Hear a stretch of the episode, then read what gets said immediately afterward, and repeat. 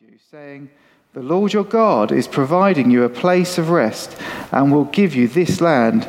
Your wives, your little ones, and your livestock shall remain in the land that Moses gave you beyond the Jordan.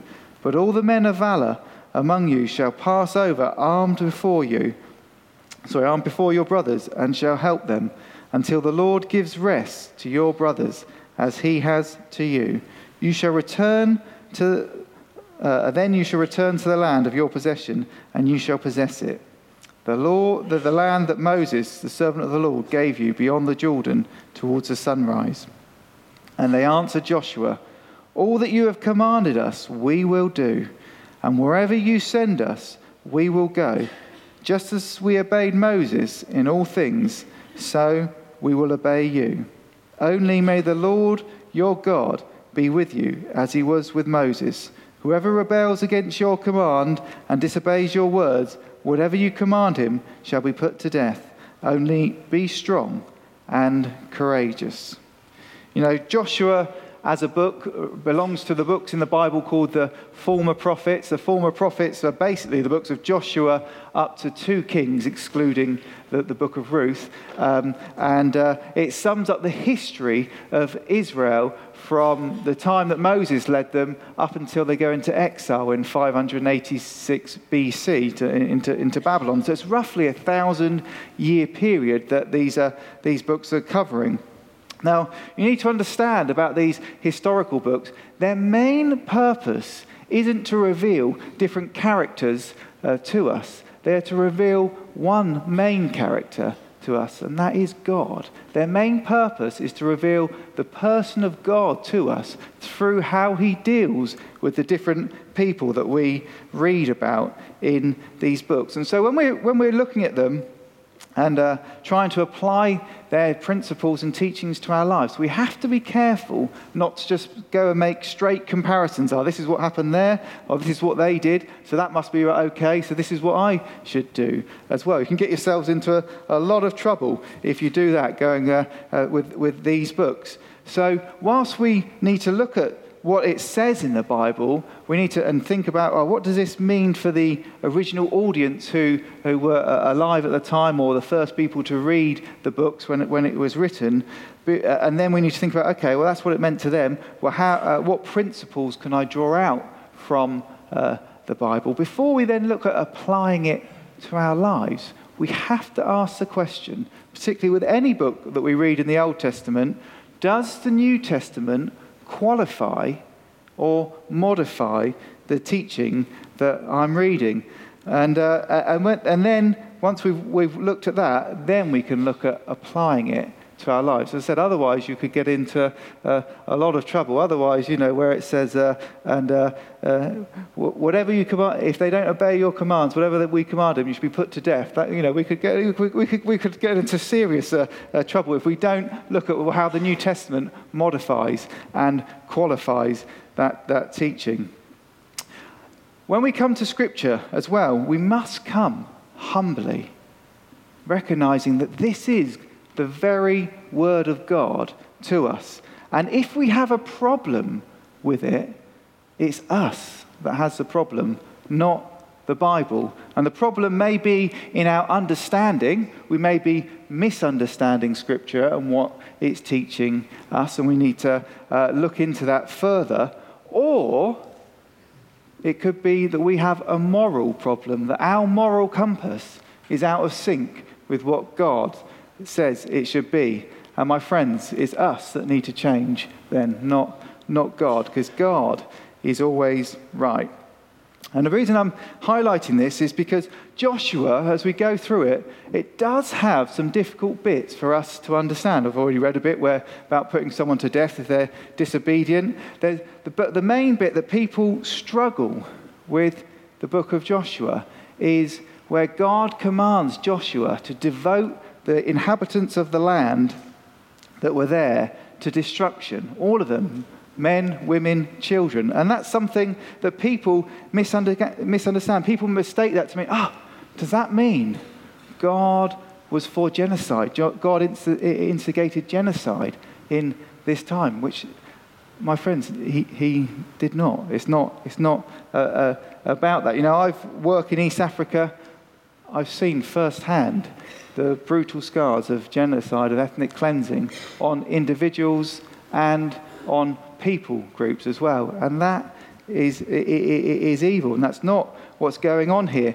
Worse so, some people try and use that to justify the killing and the removal of people from land in this day and age as well. And that's not how we apply these scriptures. You see, the Bible makes it clear that God loves all people.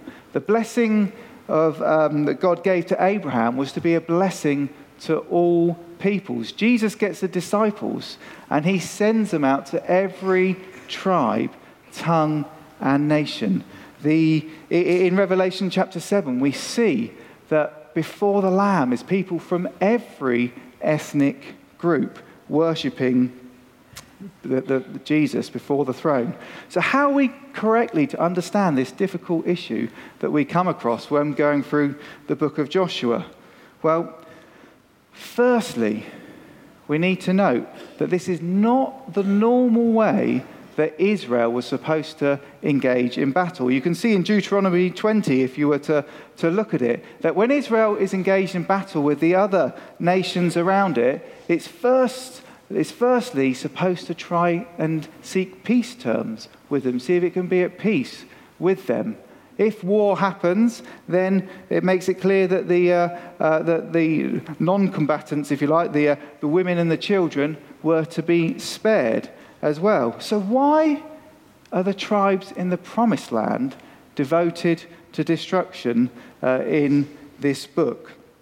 Why does God do that? Was it because he, you know, sort of there wasn't enough land to go around, or because he was suddenly having an off day and he just had enough of those people? No, it wasn't anything to, to do with that. What the Bible tells us is that these people were really, really wicked. They were sexually very, very perverse, even uh, promoting bestiality, and also they engaged in child sacrifice as well. And for over four hundred years, God put up with their wickedness. Even though the patriarchs walked amongst them as witnesses amongst them, even though they had the righteous King Melchizedek uh, uh, in their midst as well, even though God had sent them signs through Sodom and Gomorrah of his judgment of that type of behavior, they refused to change their ways and they persisted in their wickedness and in their evil. And so actually this was God pouring out his righteous judgment on these people for their moral perversion. I tell you, it acts as a strong warning to us in the U K today who tolerate all these things in our land as well today.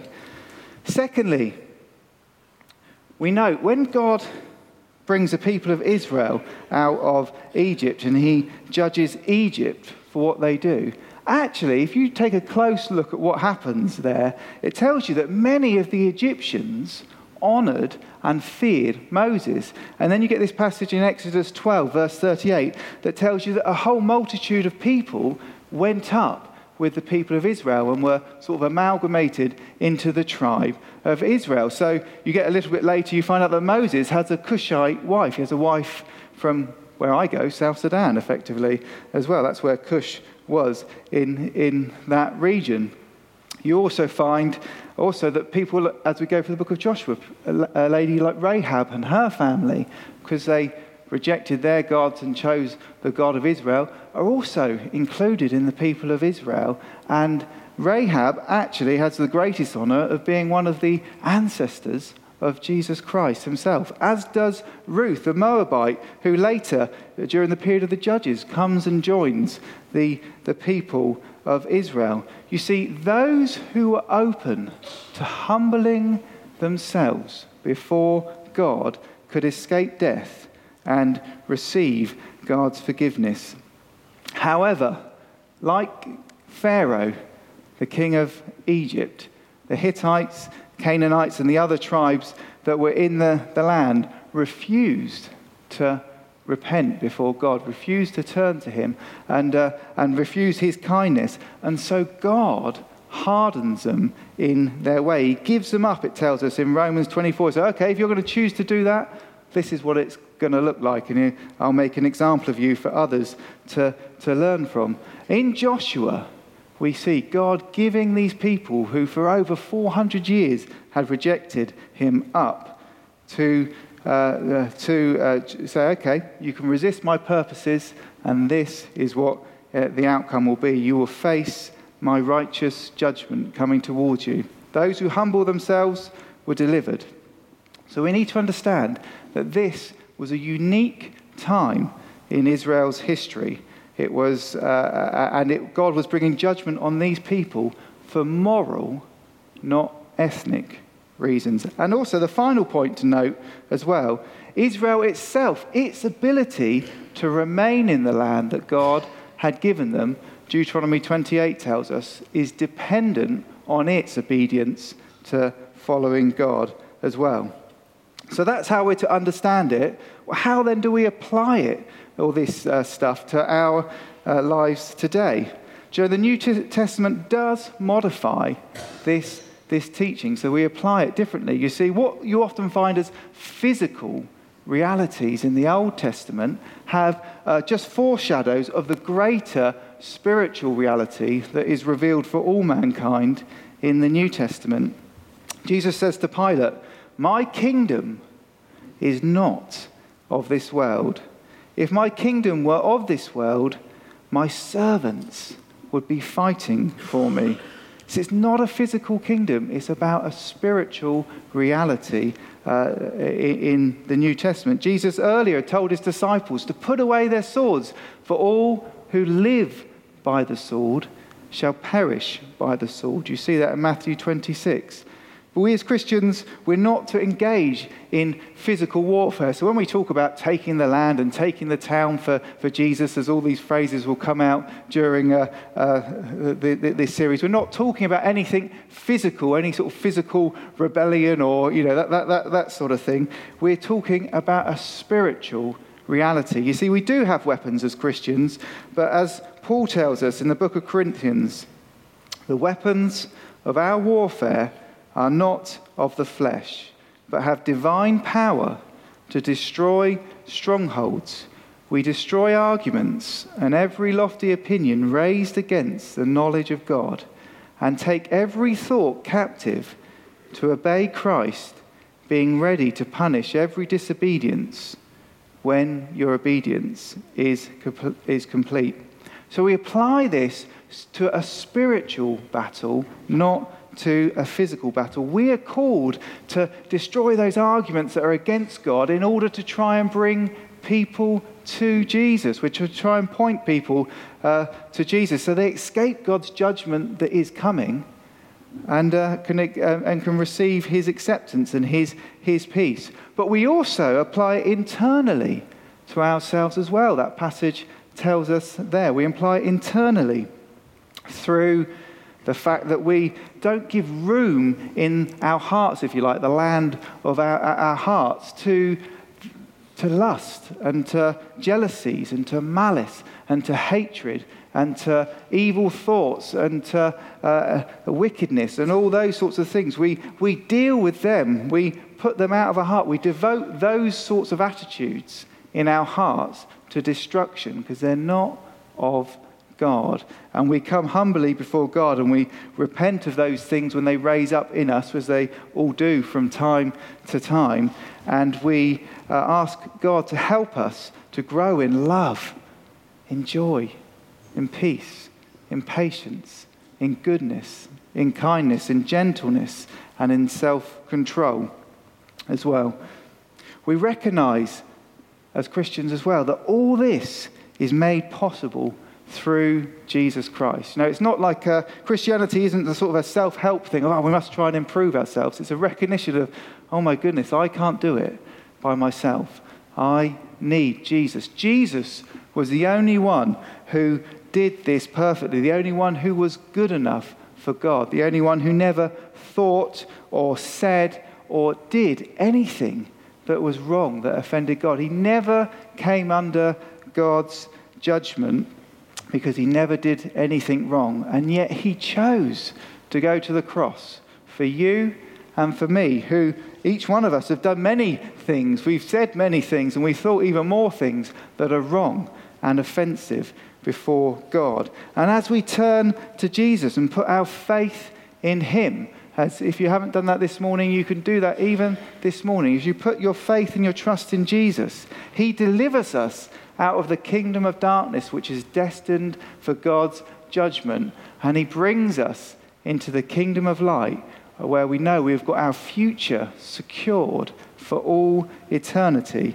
knowing that we have entered, we will, uh, we've entered into, and we are entering into the rest that God truly has for us, which the people of Israel, as they moved into the promised land, that rest is only a hint of the rest that awaits the, uh, the, those people who put their faith in Jesus, the rest that we will fully enjoy when Christ returns in, in glory and we go to be with him for all eternity. You see, that's how we're to apply the book of Joshua to us today. It's not about a physical battle, it's about a spiritual reality that we are living in. It's about a spiritual battle which we need to choose to engage in. So I've taken longer than I would normally on that because of the misconceptions that can easily come about. And it's very important, particularly in this day and age where we see lots of uh, uh, horrible uh, things going on in the news in the name of, of religion, actually, that we understand that and that we make that clear right from the start. So anyway, let's let's d- dive into this passage. Firstly, one of the first things we notice about Joshua is that he knew the voice of the Lord. He knew how to hear from God. We see early on in his career, if you look back when we first come across Joshua, he was Moses' assistant. And when Moses would go into the tent of meeting to pray, where God would meet with him face to face, and then he would leave, we discover actually Joshua valued the presence of God, and he would stay in that present in that place all night. He was a man of God's presence. He was a man of God's spirit, we're told in Numbers twenty-seven. He was a man who uh, the, he's encouraged by God there to keep the words of Moses, to keep the book of the law, and the, the book of Joshua bears it out that he was a man that listened to what God had said, and he did put into action those things that he sees in there. When Joshua needed guidance, he went and sought God afresh. You know, it's interesting that phrase there, isn't it, where it says, the book of the law shall not depart from your mouth, not your mind, your mouth, but you shall meditate on it day and night. What that's meaning is, not only is Joshua somebody supposed to think about it and live by it, but also he's to share what he has learned with other people around him. That's why it should be on his mouth, because he's talking to others about what God has done and what God has said. My friends, how are you this morning doing at hearing from the Lord? Has your heart become dull to feeling God speak to you, to listening to those uh, the, the Spirit's promptings in your life? You know, sometimes your heart can become dull because you've made room in your heart for those Hittites and Canaanites, if you like, of the heart by allowing uh, lust to dwell there, or allowing bitterness to dwell there, or unforgiveness to dwell in your heart. If you allow those things to dwell there, that will dull your ability to hear from God, from hear God speaking to you and prompting from you. It will dull your sense of his presence with you. But if you deal with them and you try to live for God, you try to live for what he's revealed in his word, the Bible makes it clear there's a blessing on you. There's a blessing on your life as you put that into practice.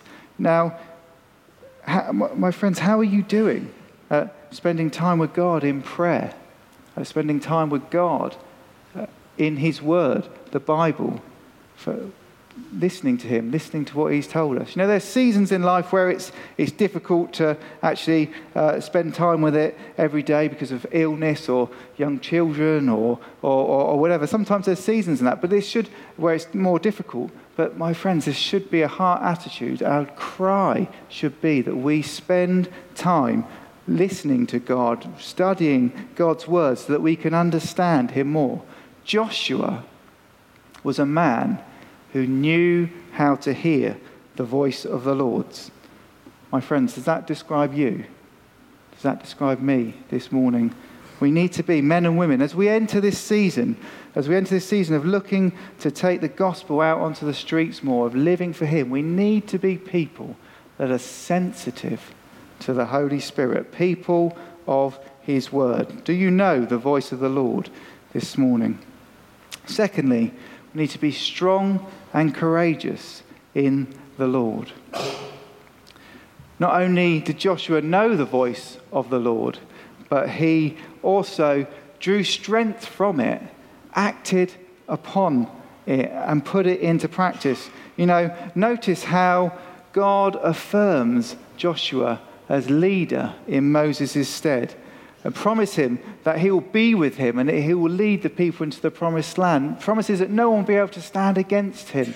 Promises him that he will have success wherever he goes. But three times he says to him, be strong and courageous. One time he says, be very courageous. And the last time he says this, which has kind of been now uh, one of the key verses that we've drawn upon this week, is where he says, be strong and courageous.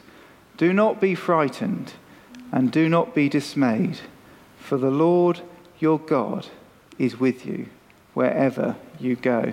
Now Joshua knew when God said wherever you go, it was wherever you go in the promised land that I've told you to go into. He couldn't take the people back to Egypt, for example. Uh, that would be rebellion, as uh, had happened previously under, under Moses. But he knew that even in fulfilling what God had commanded him to do, in the natural, It, the obstacles and the opposition was too strong for Israel to, to actually deal with, with their, with their own strength. They needed God. You know, crossing the Jordan, for example. But, you know, it says in three days' time we're going to cross the Jordan. But that was no easy thing. And the Bible tells us that at that point in time, the Jordan was swollen. It was impossible. He was clearly expecting God to do a miracle. Jericho, a city walled up to the heavens, it was described as. Uh, that, was, again, was going to be, how on earth were they going to defeat that? There were giants in the land uh, of Canaan. How are we going to defeat them? My friend, it would take great strength of character, of faith and courage to engage, just to engage in what God had called them, which is probably why he says to Joshua three times, be strong, be courageous. And my friends, Christ, uh, us at Christchurch, God would say to us this morning, be strong and courageous. Do not be frightened and do not be dismayed, for the Lord your God is with you wherever you go. He has great things for you to do in your workplace, in your street where you live, amongst your friends and your neighbours, those people that you rub shoulders with. God has great things for you to do. But it's going to take courage. It's going to take strength of character, boldness for us to actually engage when God says, go and speak to your neighbour about me. Go and invite him to the quiz night that we've got coming up. Go and go and speak to him about me. It ta- you know, there's that sense of, oh, no, not me, I can't do that. And, uh, and you think, no, no, okay. It takes courage of character for to step out in that way, to pray for somebody for, for healing, even though other people might be, be watching. Oh, what if God doesn't show up? You know, it takes courage and strength of character to go and pray for people. When people are putting pressure on you to live differently, to compromise in some way, or to engage in some uh, immoral activity, again, there's pressure on you to do that. It takes courage and strength of character to stand up and say, no, I'm not going to live like that. That's not how I want to be. You know, my friend Milton Aguao from Uganda, who I'll see uh, this coming Friday, uh, he he says this. It's a great little quote of his. He says, to have a great testimony, you have had to had a great test. To have a great testimony, you have had to had a great test.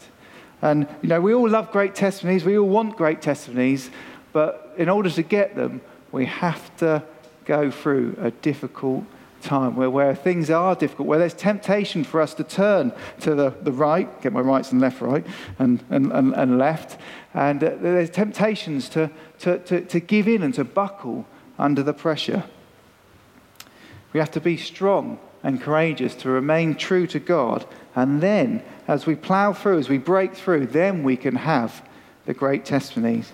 Now, my friends, this morning, let's resolve in this season that God is bringing us into to be people that will be strong and courageous for Jesus, that we will step out in all that he calls us to do.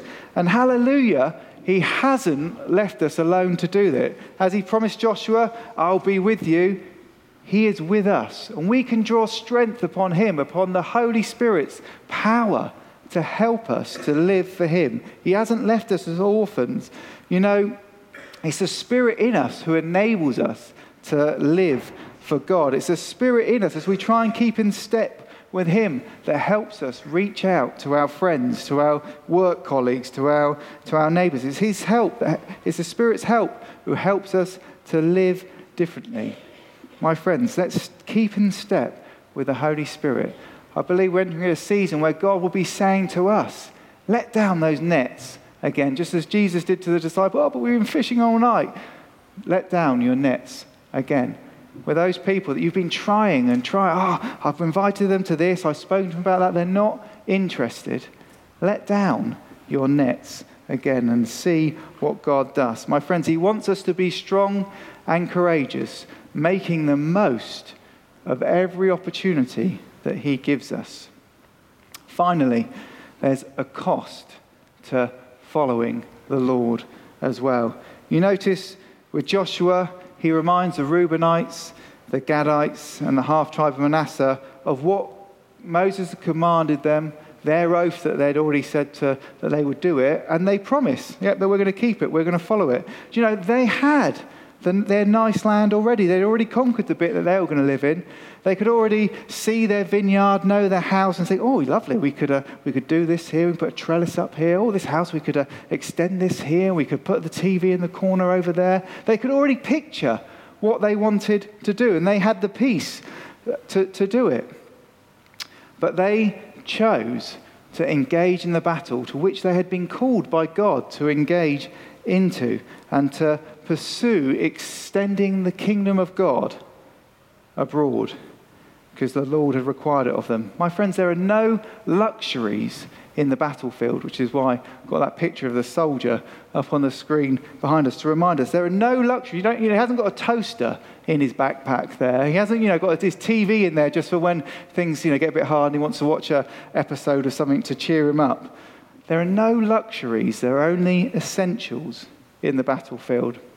My friends, in the U K, the Reubenites, the Gadites, and the half-tribe of Manasseh kind of sum up what Christianity is like for us. Yes, we're called to be in the battle, but it's not quite as hard as it is for many of our other brethren around the world. We're not facing the same sort of persecution, and we can easily get distracted by our own hobbies, by our own holidays, by our own homes as well, and they can become our focus rather than recognize actually we're called to be in a battle and keep those things. None of them are, are wrong, but keep those things in their rightful place and in their rightful perspective, remembering that when you became a Christian, you promised Jesus that you would take up your cross and follow him, that you would die to yourself and that you would live for God.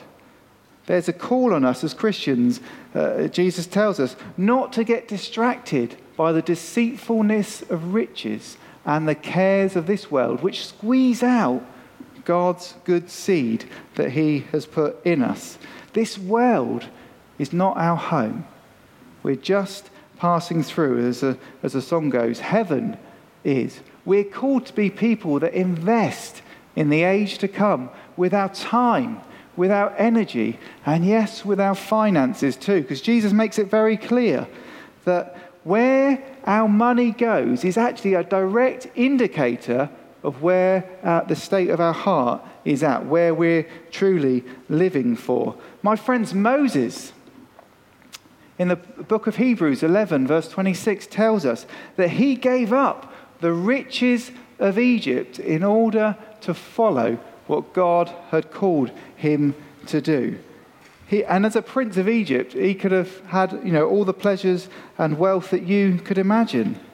My friends, we in the West, we need to choose to engage in this battle. And linked into our advancing with it is also what we choose to use our money for, our finances uh, for as well.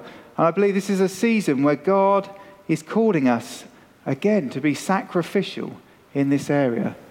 My friends, you need to be seeking God again, saying, God, what do you want me to be giving regularly as my regular tithe in this season? Prayerfully consider what God is calling you to do day by day. However, there are also some Jericho taking moments coming up as well, where we have to take big steps of faith, like we have done to get into this building in, in the first place. That was that was one to, to build up there, which we've just uh, uh, finished doing. That's that's another one. And yes, you've guessed it, come this April, there is going to be another Jericho taking moment where we have another gift day, where we're looking to raise seventy thousand dollars uh, uh, this year uh, to go towards uh, a seed fund for future works that we want to do uh, here in, in this place, and also to repay some of the, the loans that helped us get up there and, and in here as well. This is the figure that we've been praying about as elders and shared with the trustees that we